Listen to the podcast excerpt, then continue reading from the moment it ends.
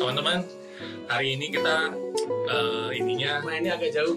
Pengen jauh ya kayak anak kantoran bener nih. Biasanya? Biasanya kita rumahan pak. Di ngendon di rumah ngendon di studio orang. Gitu. nah sekarang agak jauh ke kantor di lantai 25 pemandangannya eh 26 ya? 26 pemandangannya agak gedung-gedung gitulah. Gedung Gedung Revenue Tower. Revenue Tower di SCBD di kompleks WeWork ini ada orang suara-suara siapa ya? emang ada suara lu perasaan doang kali ini nine, eight, seven, six, five, four. This is podcast 40-an. bersyukur bisa bertemu hari ini buat teman-teman yang di dunia digital dan di dunia tech pasti tahu namanya Italo Gani Italo Gani Italo Gani apa belakangnya ada embel-embel nggak? Nggak ada. Nggak ada. Italo Gani aja. Dia teman gue sebenarnya dari waktu kecil waktu dari Bandung ya. Terus sekarang kan eh, sudah berarti udah 40-an juga? Oh tentunya.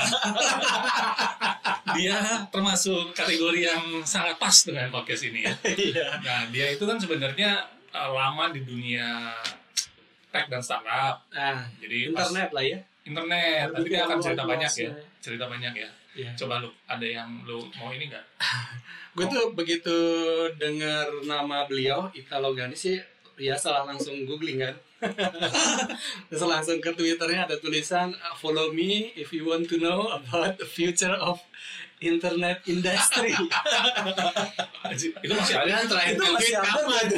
gue gak baca tweetnya gue baca bi- bi- bio emang lu bio-nya. masih aktif di sosial media di Instagram tapi gue buat Personal. private. right ya jadi eh, basically lu nggak Tapi- nggak eksis di sosial media.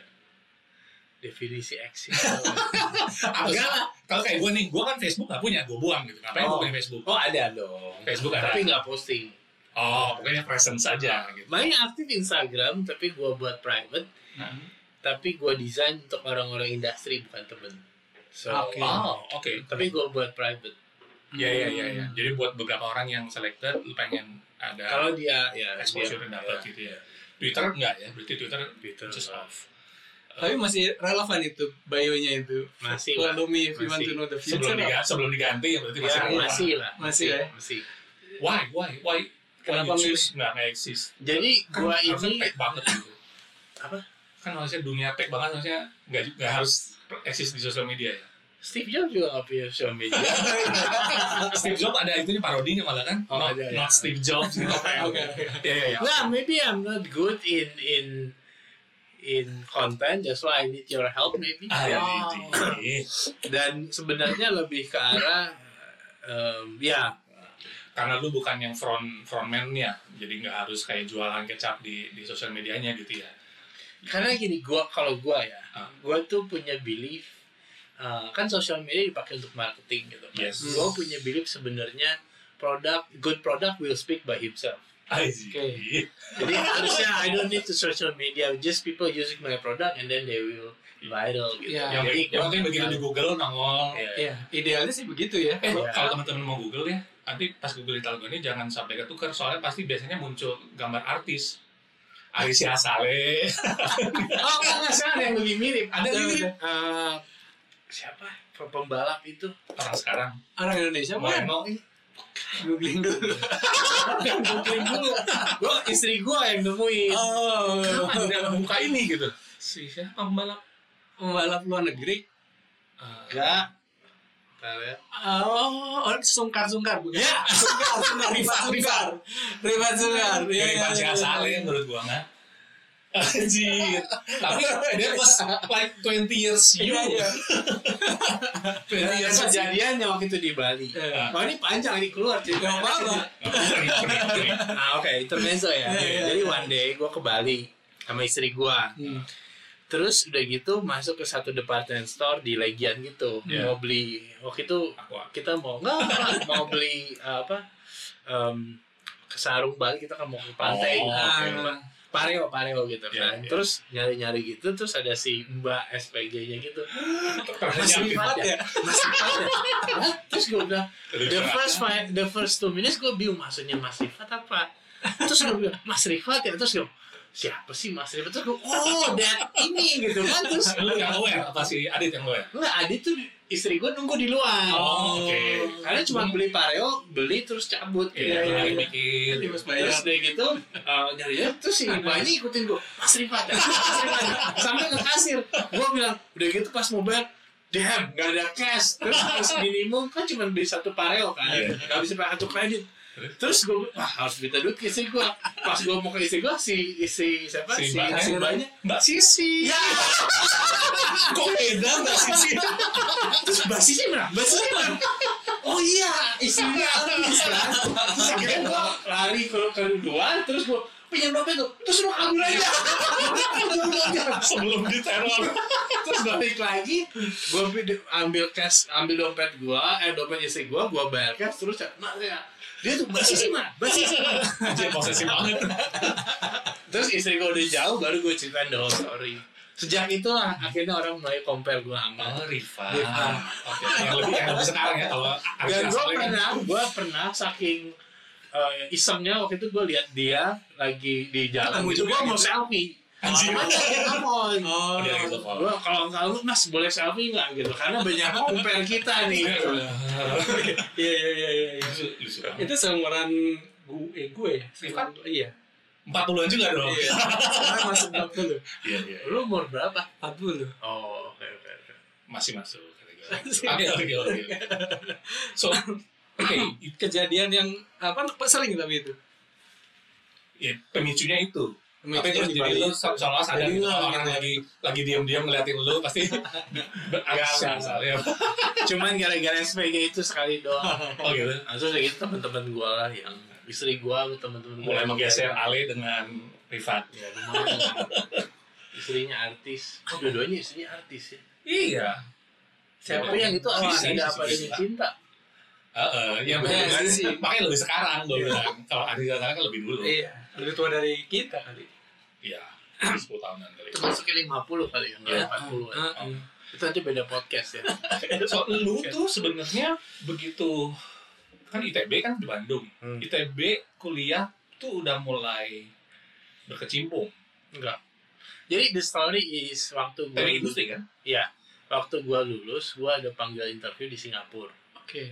terus Oh, gua ke habis lulus, Singapura Oke. Hmm. terus gua interview dan masuk dan kerja seminggu Nggak bersalah. uh, company-nya operational research very boring dan dan very corporate gitu Ah. terus itu kan tahun juga. tahun 98 Hmm.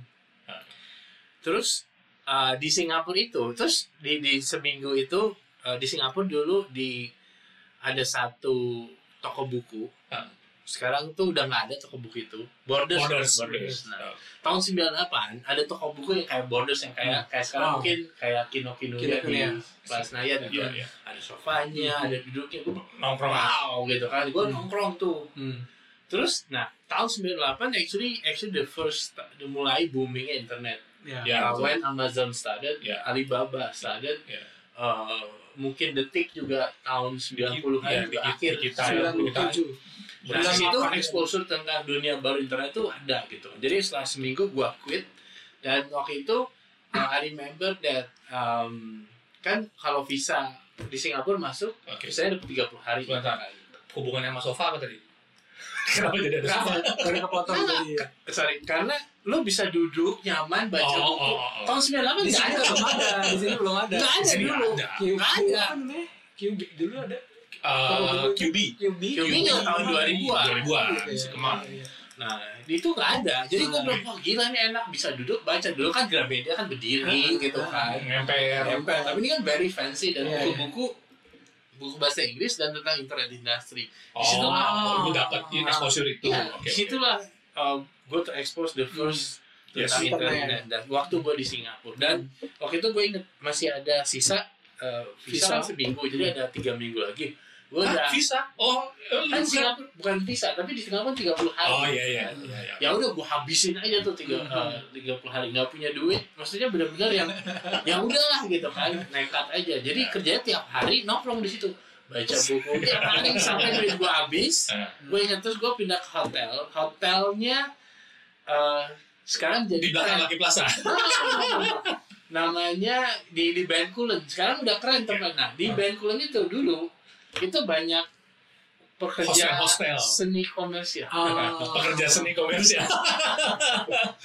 pekerja serius komersial nah jadi di- dan banyak ini banyak apa eh, apa ya istilah yang lebih propernya kos kosannya ya jadi setiap satu lantai itu Hostel. satu setiap hotel eh, setiap satu lantai satu hotel murah banget soalnya gue inget gue bayar semalam 15 sing oke itu tuh Zaman dulu lagi. zaman dulu dulu. karena gue gak ada duit lagi ya Hmm. udah gue di sini aja at least if you I want to maximize my time ya, Hmm. ya gue harus bisa ini kan Ya. terus gue sempat jadi waiters juga sementara cuma untuk nutupin some of the cost gitu Oke. nah di situ eh, ya kerjanya gue nongkrong seminggu setiap hari ke eh, Borders itu. borders itu Hmm. baca baca baca baca baca Belum browsing itu ya zaman segitu ya. belum ada belum belum ada udah gitu pas gue balik ke Jakarta bersamaan ada ada temen jadi istri gue punya temen Ah. si temen itu punya temen itu belum merit kan atau married? belum belum oh, ya oke terus Ah. kan jaringan Nah, lah, itu- makanan. ya pokoknya temen di mana dia ada si orang ini baru dari US mau balik ke Indonesia dan Hmm. dia punya bisnis um, web hosting company tahun 98 dan dia mau Ah. balik ke uh, Indonesia. Indonesia. dia bingung. Terus gue mau dong gitu. Pas gue di Singapura udah terekspor sama uh, baca-baca Ternyata itu semua ternyata ada. internet. Gue mau dong gitu. Lu gak usah gaji gue gitu kan. Gue Oke. pindah lah. Ke Jakarta. Hmm.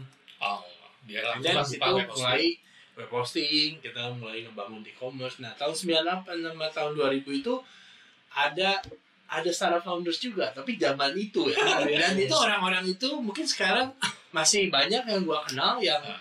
Yang udah nggak jadi startup dulu kayak contohnya indo.com indo.com tuh kayak Iya. level lokal Iya, iya, gitu iya, kan iya. very big gitu Iya. Yahoo juga pakai indo.com gitu kan Ah. nah terus uh, dulu ada satu startup gede di di Kemang namanya Asia Gateway gitu kan. Asia Gateway. Asia, Asia Gateway, Gateway, ya. It's a B2B uh, apa uh, portal itu Hmm. juga investmentnya dari US dari Silicon Valley oke nah tahun 2000 .com brush Ah. itu Hmm. tutup including e-commerce gua tutup juga jebret Hmm. hilang semua hilang semua dan situ tahun itu banyak sekali orang teman-teman gua Ah.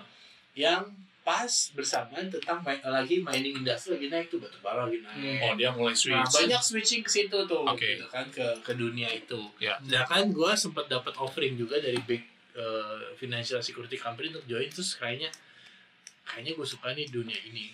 Hmm. Ya udah gue stay gitu. Tapi dunianya tahun 98 itu very nice. It's a GPRS. ya betul Hmm. There's no like 3G, nggak ada tuh namanya video on mobile. Ya, ada mobile.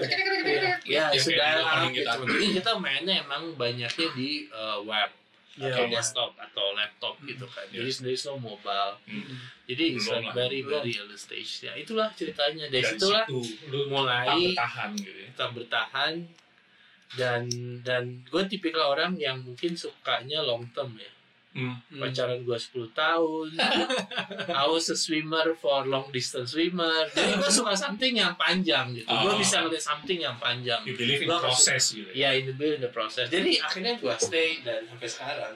berarti Setelah 20 sekitar 20 tahunan Iya. 20 tahunan tahun. Uh, 21 ya. are you considering now is a success period atau masih blooming misalnya betul betul sekarang setelah 20 tahun lu udah di masa suksesnya si Waduh. your career or Gue sih nggak tahu definisi sukses itu apa ya. anjir Kita datang ke motivator. banyak orang nanya wah kayak apa sih definisi sukses but uh, ya enggak kalau secara fin- finansial tidak Oke. I'm not like super duper batuk duit Yes. belum ya Bilang belum bukan tidak diganti kan. tapi I super enjoy my life yes Yes. gitu Oke. kan. I I I set up several companies I run several I incubate several Oke. startup sekarang gitu kan so ya menarik ya all the the startup founders sering ngobrol sering sharing gitu kan tapi jujur kalau dibilang sukses itu gue bingung sih Oke. dan gue nggak pa- pasti banyak orang juga sama sih definisi sukses itu apa gitu Ya, karena kalau kita ngeliat misalnya Tokopedia sukses buat dia mah ah, gue Belum. Iya. bisa jadi gitu Gitu lah ya. kalau jujur gue cukup cukup deket sama William Pilih Tokopedia. jadi gue pertama kali ketemu William itu 2010 Eh sebentar, gue potong. Nah. Ceritaan eh, startup William kan sebenarnya sekarang lah William, Hmm. Traveloka dan lain-lain kan tuh yang sekarang unicorn kan. Eh, zaman dulu itu startup life atau founders life itu bedanya kayak sekarang apa? Atau sebenarnya basic DNA-nya sama, cuman environment aja beda gitu. Jadi sebenarnya gini, kalau kita ngelihat era before 2000, before dot com crash 2000 ya, Ya, ya. uh, emang banyak case dari startup itu nggak make sense lah ngebuat valuation. Benar-benar nggak ada business impact lah. Oke. Hmm. Jadi dulu ada kalau dia ada pets.com, ada Hmm. apa itu nggak make sense. Kalau Kalau sekarang invest tuh berdasarkan Kalau omongan sekarang everybody doubt gila si Gojek valuationnya Decathlon, Yeah. Decathlon itu yang sudah 10 billion ya. Yes. Kalau unicorn 1 billion. Ah. Tapi duitnya banyak nggak make sense. Tapi kalau lu lihat Gojek itu ngasih impact to the economy of Indonesia seberapa Gede. besar gitu kan. Ada 2 juta driver. Hmm. Oke. Kalau company ini collapse, ada 2 juta tiba-tiba jadi Pengangguran saat itu Pengangguran. juga. bukan jadi pengangguran, jadi apa? Kalau di Radikalisme. Oh iya. Dua juta di jalanan. Datangin di Demo. sana dua juta ngeri loh. Karena orang ini yang tiap hari yang udah punya pemasukan tiba-tiba itu itu dua juta driver. Yes. Terus berapa banyak impact? Berapa banyak GoFood merchant? Iya. GoFood merchant tuh Iya. kayaknya ada sekitar 500 ribuan. Iya. Tiba-tiba nggak bisa Nggak bisa bisnis gitu, gitu kan. bisnis. 2 juta plus Iya. 500 ribu. Iya. Terus berapa Banyak. e-commerce yang dikirim pakai uh, Gosen.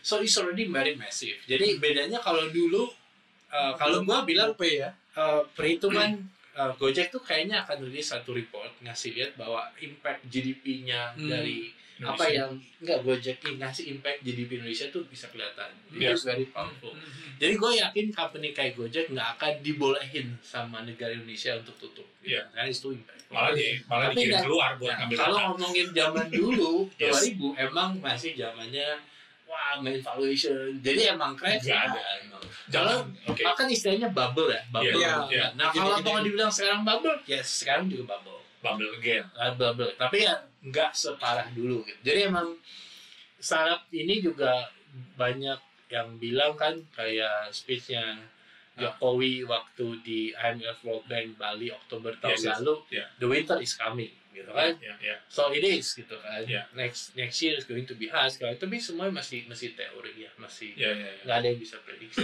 Jadi So- kalau compare dulu sama sekarang, dulu tuh emang banyak valuationnya sih nggak nggak ada nggak make sense. Oke. Tapi the way they they survive, the way they excel, gitu. Maksudnya gue dulu harus uh, se- sekarat-sekarat bikin startup gue sama sampai akhirnya bisa sukses. Sekarang pun Masih caranya atau ininya sama nggak sih? Sebe- sebenarnya kalau gini ya, bear in mind, startup itu tuh namanya buka usaha.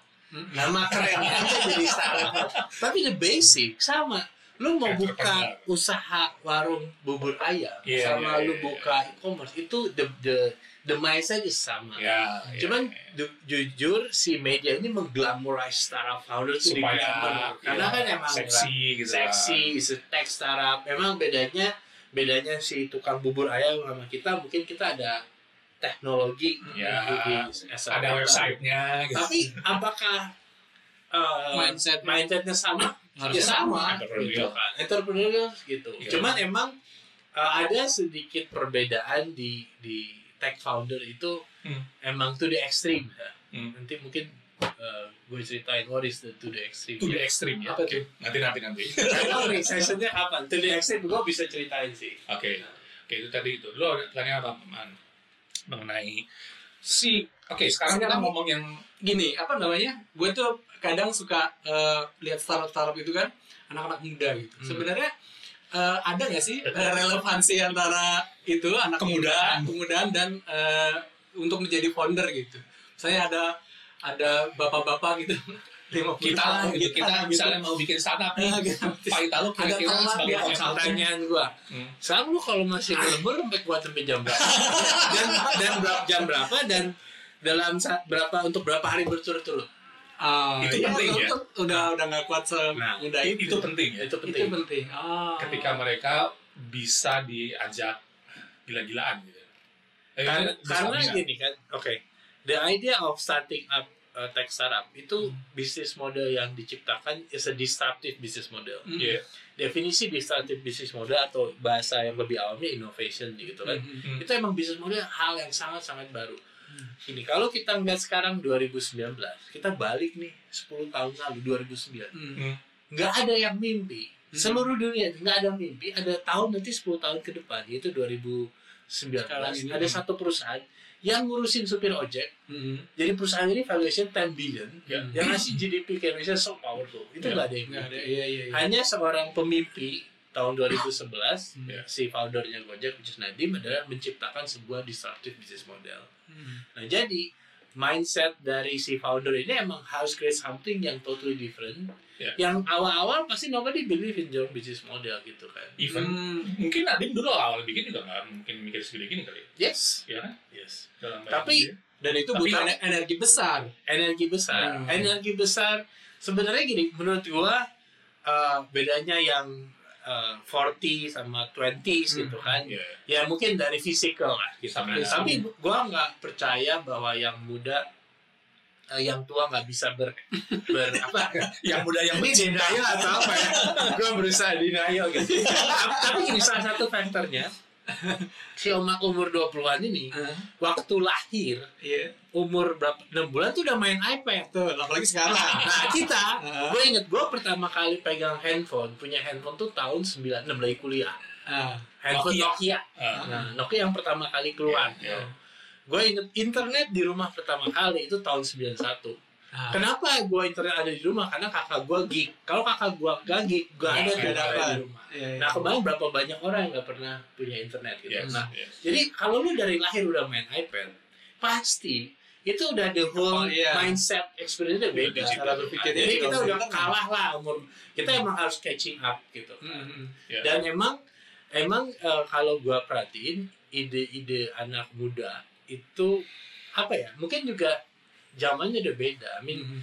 eh, dulu eh, kita ya udah kita kerja di corporation gitu kan. Kayak Ya, dulu kan ya, kayak ya. contohnya di kampus gua kan itu misalnya ada yang datang dari eh, big corporation gitu Mhm. kan. Iya. Big corporation kayak Astra, promosi terus, gitu, Oh. lowongan kerja. Ah, Nah, sama labnya Astra Iya, segala Iya, iya, macam. iya. Sekarang anak-anak sekarang tuh, wah gue mau kerjanya di di Coworking aja.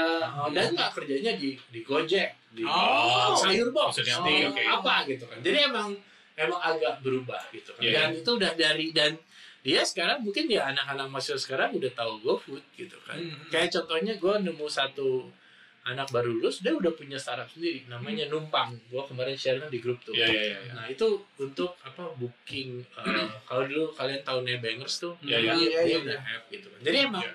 The whole hidupnya dari awalnya udah udah berubah tapi tidak dipu, tidak ditutupi yang minggu aja yang 40 itu Hmm. emang bisa keluar Iya. uh, some ini some idea. Tergantung how creative you are and how willing you to to pasti lu akan timnya anak muda semua sih Iya, karena iya. pasti harus ada yang kerja situ. harus ada yang Iya. uh, bisa ngelembur ya Tapi gue juga ngelihat ya di apa ya di Jakarta ya. Jadi ininya tuh apa ya gulu- gulungannya tuh beda banget sama di daerah menurut gue. Ke- Tadi kan ngomongin pola pikir gitu ya. Di Jakarta tuh mungkin sehari tuh tiga gitu ya percepatannya. Hmm. Di daerah tuh satu satu satu. Gue kemarin ke Malang. Di Malang tuh ada mahasiswa itu sampai dosennya tuh ayo didanain dikasih duit untuk bikin Tapi- startup bahkan di, dibimbing sampai detail sampai tapi bokap sama nyokap gue pengen gue kerja Iya. nah, sementara anak Jakarta kalau digituin kan gila. Gue nggak harus kerja nih gue didanain sama sekolah kan itu berarti ketinggalan gitu. Nah itu gimana tuh di Indonesia yang kondisinya yang seperti itu tuh masih se- sebuah peluang atau sebuah ketertinggalan gitu? Sebenarnya area-area tertentu bisa jadi malah kayak kemarin kan lu cerita sama gua ada ada beberapa orang di daerah dokter Hmm. bi- bisa bikin sesuatu ide yang yang out of the box gitu. Tapi ya beda poolnya kalau menurut gua. Begitu Iya, iya. poolnya dia memang nggak ada kayak beda tanahnya man gitu tanahnya dia nggak gembur walaupun idenya bagus dia nggak merasa disupport ya udah hilang. Tapi begitu dia biasa-biasa aja tapi tanahnya gembur banget ya bisa aja aja muncul gitu. Sebenarnya sebenarnya basicnya sih entrepreneurial uh, Skill. mindset. Mindset iya. Ya mindset dulu nih jadi kan dia bisa aja jadi pengusaha balik lagi pengusaha bubur ayam Iya, atau iya, dia iya. pengusaha itu Iya. gitu kan Nah, itu kan hmm. mindset as a pengusaha Oke. itu yang harus penting di, di dididik di Indonesia emang yang itu belum faktor bahwa orang tua kita masih uh, by the way KTP gua aja nih, Hmm? bokap gua insist itu ada IR-nya di depan. yang buat dia, hah, sampai sekarang gua ada IR di depan. Karena bokap gua bangga banget. Jadi sekarang nama gua cobain namain nama secara legal, Iya. gua ada IR-nya di depan. Ah, Iya nih, gua kasih paspor ada. Enggak, enggak, enggak. Oh, Hitungnya hanya di KTP. Jadi, nih, IR, oke? Widih. Jadi nama legal gua harus ada IR-nya di depan. Iya, Ah, orang-orang itu kira ada- Nah, makanya itu zaman jadi- itu masih ada sisa-sisanya. Nah, sampai sekarang orang itu kan masih mikir itu gitu. beda Anaknya kolonial sama milenial ya. atau jadi dokter gitu Iya. kan. Emang sekarang juga banyak yang, hah kejadian apa? Gojek. Untung Gojek udah dikenal gitu kan. Tapi drivernya. Benar gitu. jadi sebenarnya basic uh, mindset kita tuh mau jadi PNS, Iya, iya. orang tua kita masih di situ gitu kan. Dan mungkin di daerah karena exposure tentang medianya atau uh, apa lebih berkurang. Tapi end is, uh, seperti tadi Victor bilang, Iya. gue bisa nemuin satu anak dari Tuban, Hmm. dia datang ke gua Hmm. hanya dari Tuban naik kereta hanya ketemu gua Hmm. dan dia punya ini startup tentang medical Iya. medical uh, technology startup gue bilang wow udah pakai AI segala macam gitu Hmm. Iya. dan itu datang dari mana emang dianya jadi menurut gue the, the basic of entrepreneur is curiosity level how curious are you Hmm. Tuban tuh gua- gua nggak tahu di mana Tuban. Nah, itu ada stasiun kereta direct loh jadi dia kalau ke Tuban itu kota mana. Kalau lo ke Jawa Timur Tuban tuh Tuban gede. gede, oh, kayak Bandung gitu. Kayak di Purwokerto gitu, Oh, Purwakarta gitu. Jadi kalau orang nggak ke sini nggak kebayang. Oke, sekarang gue potong. Eh, Cara, bukan cara lah. In a simple description, Ah. zaman sekarang itu startup itu bisa sampai segede Gojek dengan cara apa? Maksudnya apa sih step-stepnya gitu? Nggak harus Oke. sampai- nggak gua sukses malah- ya. very malah- Gue malah malah mundur lagi. Masih mungkin nggak startup itu bermimpi gue bakal jadi kayak Gojek gitu. Atau Mungkin. sudah sangat padat atau sudah sepadat apa? Menurut gue sih mungkin. Jadi sebenarnya eh, pertanyaannya Lukman adalah gini ya. Indonesia itu is the land of opportunity. Ya. Oke. Simple. Indonesia itu akan jadi the top three biggest economic country in 2030, Oh, iya, 2035. Oke. Apa? We have populasi kita gede sekali Yes. dan maybe 50 kalau nggak salah 50% dari populasi kita di bawah umur 30 tahun kalau nggak salah. Ya. Hmm. Jadi ini usia produktif gitu Iya. kan. Iya. Beda sama Jepang. Iya. Jepang itu udah populasi segini nggak nambah Hmm. semuanya rata-rata umur 90 tahun gitu kan. Jadi nggak jadi sebenarnya emang Indonesia is very very hot stuff. Jadi kalau Hmm. balik ke pertanyaan lu apakah mungkin mungkin banget Masih, masih banget. banyak banget opportunity, masih banyak banget masalah Saling yang sebenarnya harus di solve dengan tech startup dengan disruptor eh, dengan ide-ide yang disruptif lah. Mm-mm, Karena anak, anak muda sekarang itu kalau misalnya startup bikin ini udah ada, ini udah ada. Eh, Nah, si orang itu tuh, si orang itu. itu sebenarnya bukan entrepreneur. Titik. Ah. Udah. gitu. Ketika Nah sebenarnya gini, what is actually entrepreneur? Hmm. Uh, gue suka pakai istilah conviction. Conviction. Conviction tuh bahasa Indonesia susah, terdakwa. Jadi kayak sebenarnya yang yang kalau lu mau lihat da, uh, documentary orang terconvict Hmm. become something big. Nonton filmnya Bohemian Rhapsody. Eh, Oke. Freddie Mercury, Iya. lu lihat karakternya dari awal, udah convict become a rockstar. Hmm. Nah orang kayak gitu akan bukan another nadi orang kayak Ah. gitu karena dia udah punya itu. dan karena di kita populasi gede jadi masih ada resource-nya masih banyak gitu. Misalnya Iya. orang-orang kayak gitu masih memungkinkan Istilahnya gue. Ini gue udah dikutuk untuk jadi rockstar. Yes. Ya, ya. dia sebenarnya dia- dia udah menyatakan diri, Iya. gua akan jadi orang gede. ya. Hmm. Kalau kalian nanti one day podcasting sama all the CEO, you can feel it that this Oke. person. Hmm. Sama waktu Auranya gua beda. ketemu William yang ngopi pertama kali di Starbucks, dia Hmm. lo lihat lihat, gue buat Tokopedia apaan nih Will? Ah. Itu was 2010 nggak salah. Oke. Dia Tokopedia masih- terus gue bilang, gue udah ngerasa oh nih anak ini asik nih, ini Hmm. akan jadi gede. Eh beneran gitu kan. Ah.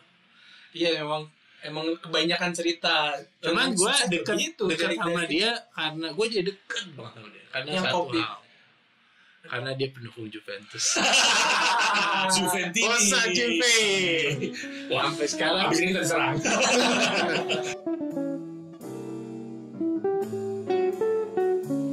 gila. Bentar, bentar, bentar. Ini panjang banget nih. Iya. Kita harus close dulu. Kalau nggak di stop bisa molor berjam-jam. Mumpung kita lo lagi ke toilet, kita cut dulu ya teman-teman. Kita ketemu lagi minggu depan. Minggu depan dengan masih obrolannya masih panjang. Oh, wah, itu. Deh. Ya. Next on podcast 40-an. waktu 2016 itu Hmm. gua gua mungkin ke trigger masa sih kita jago kandang terus gitu kan? Iya, iya, iya. bisa lah gitu kan. Terus ada satu investor yang dari luar Iya, iya. yang bilang ya lu jago kandang wah gua emosi kan. Panas. Nah, ya udah kita bukan di luar aja gitu kan. Tim tim gue bingung kan. Ah, udah bisa lah gitu. kita harus negara yang lebih gede lagi. Apa? India. Tapi at the same time gue juga nyari orang yang karena wah India Emang kenapa bapak?